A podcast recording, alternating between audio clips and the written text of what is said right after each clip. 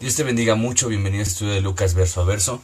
El día de hoy vamos a estudiar la porción que corresponde a Lucas capítulo 23 versículo 50 al 56. Vamos a hacer la lectura panorámica y como siempre la garantía que tiene la Biblia es que siempre nos va a hablar. Viene del corazón de Dios y la intención es que podamos ver a Jesucristo, conocerle y el día de hoy vemos, vamos a ver una, una escena importante con dos personajes eh, muy, muy, muy interesantes que van a hablar a nuestra vida. Vamos a hacer la lectura panorámica. Dice así, había un varón llamado José de Arimatea, ciudad, eh, de la ciudad de Judea, el cual era miembro del concilio, varón bueno y justo. Este también esperaba el reino de Dios, y no había consentido en el acuerdo ni en los hechos de ellos. Fue a Pilato y pidió el cuerpo de Jesús. Y quitándolo, lo envolvió en una sábana y lo puso en un sepulcro abierto en una peña, en el cual había aún, eh, no habían aún puesto a nadie. Era de día el día de la preparación y estaban para comenzar el día de reposo. Y las mujeres que habían venido con él desde Galilea siguieron también y vieron el sepulcro y cómo fue puesto su cuerpo. Y vueltas prepararon especies aromáticas y ungüentos, y descansaron el día de reposo conforme al mandamiento. En esta porción de la escritura resalta el personaje de José de Arimatea. José de Arimatea está descrito en la palabra de Dios como un hombre justo y bueno. La descripción que, le da la Biblia a este hombre eh, nos dice mucho. Tal vez en, en esta porción no hay ni siquiera un diálogo de este hombre. Pero si algo hemos aprendido de la Biblia es que los hechos son más importantes y pesan mucho más que cualquier diálogo. Em, la descripción de, de Lucas, así este hombre es un hombre bueno y justo. En Job 1.1 aparece la descripción precisamente de Job y, hace una descripción eh, bastante alta también de Job diciendo que era un hombre justo, temeroso de Dios y apartado del mal ahora vemos a un hombre llamado José de Arimatea, eh, que era un miembro del concilio. Recordemos que el concilio había participado y había consentido en los hechos de, la crucifixión de Jesús. Eran hombres que, que, también habían sido sanguinarios y corruptos, pero vemos un hombre diferente.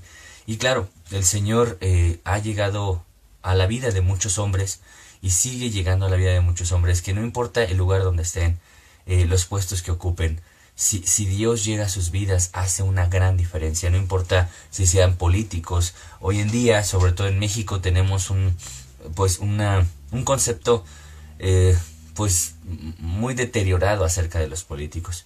Nuestro México tiene bastantes políticos corruptos y, y cuando pensamos en los políticos me refiere luego luego ahora a la corrupción, personas eh, ambiciosas, personas sin escrúpulos que roban con cinismo pero vemos uh, que Dios puede alcanzar a quien sea.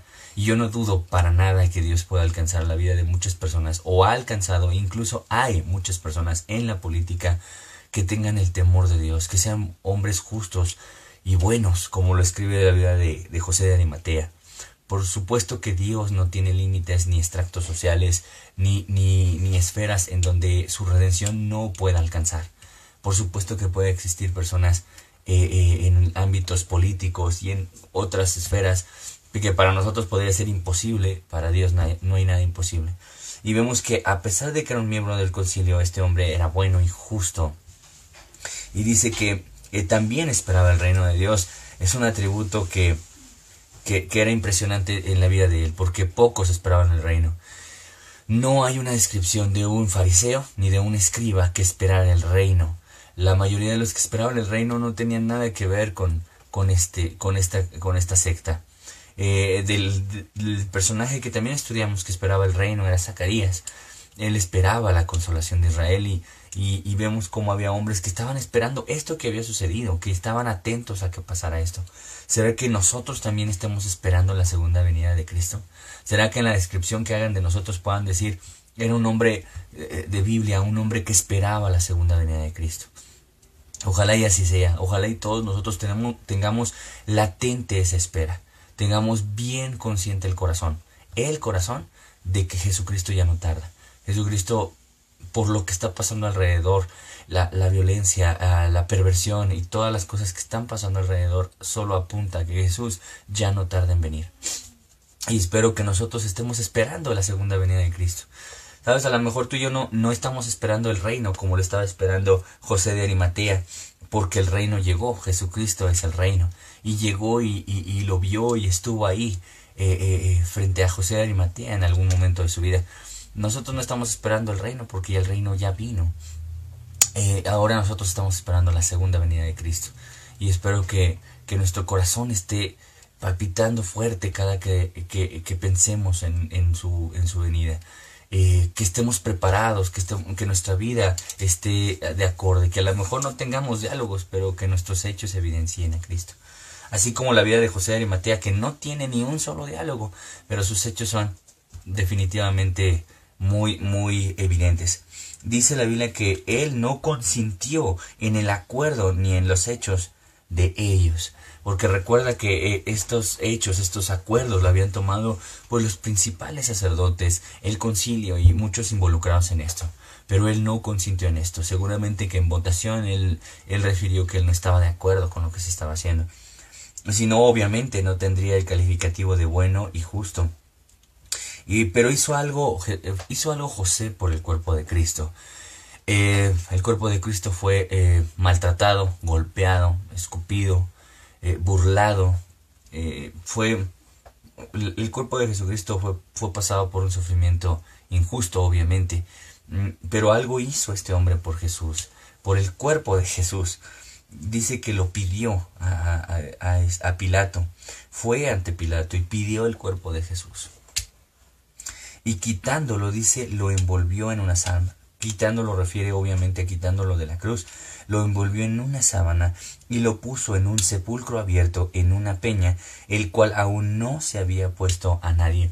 Eh, en esta parte de la escritura vemos a, un José que, que, que, no solamente invirtió el tiempo y, y, y, su puesto para, para poder pedir el cuerpo de Jesús, sino que lo puso en una, en una en un sepulcro abierto en una peña. Y esta clase de sepulcros eran sepulcros caros. Eh, eh, no era barato tener un sepulcro, era costoso y sobre todo en una peña, estamos pensando en una roca.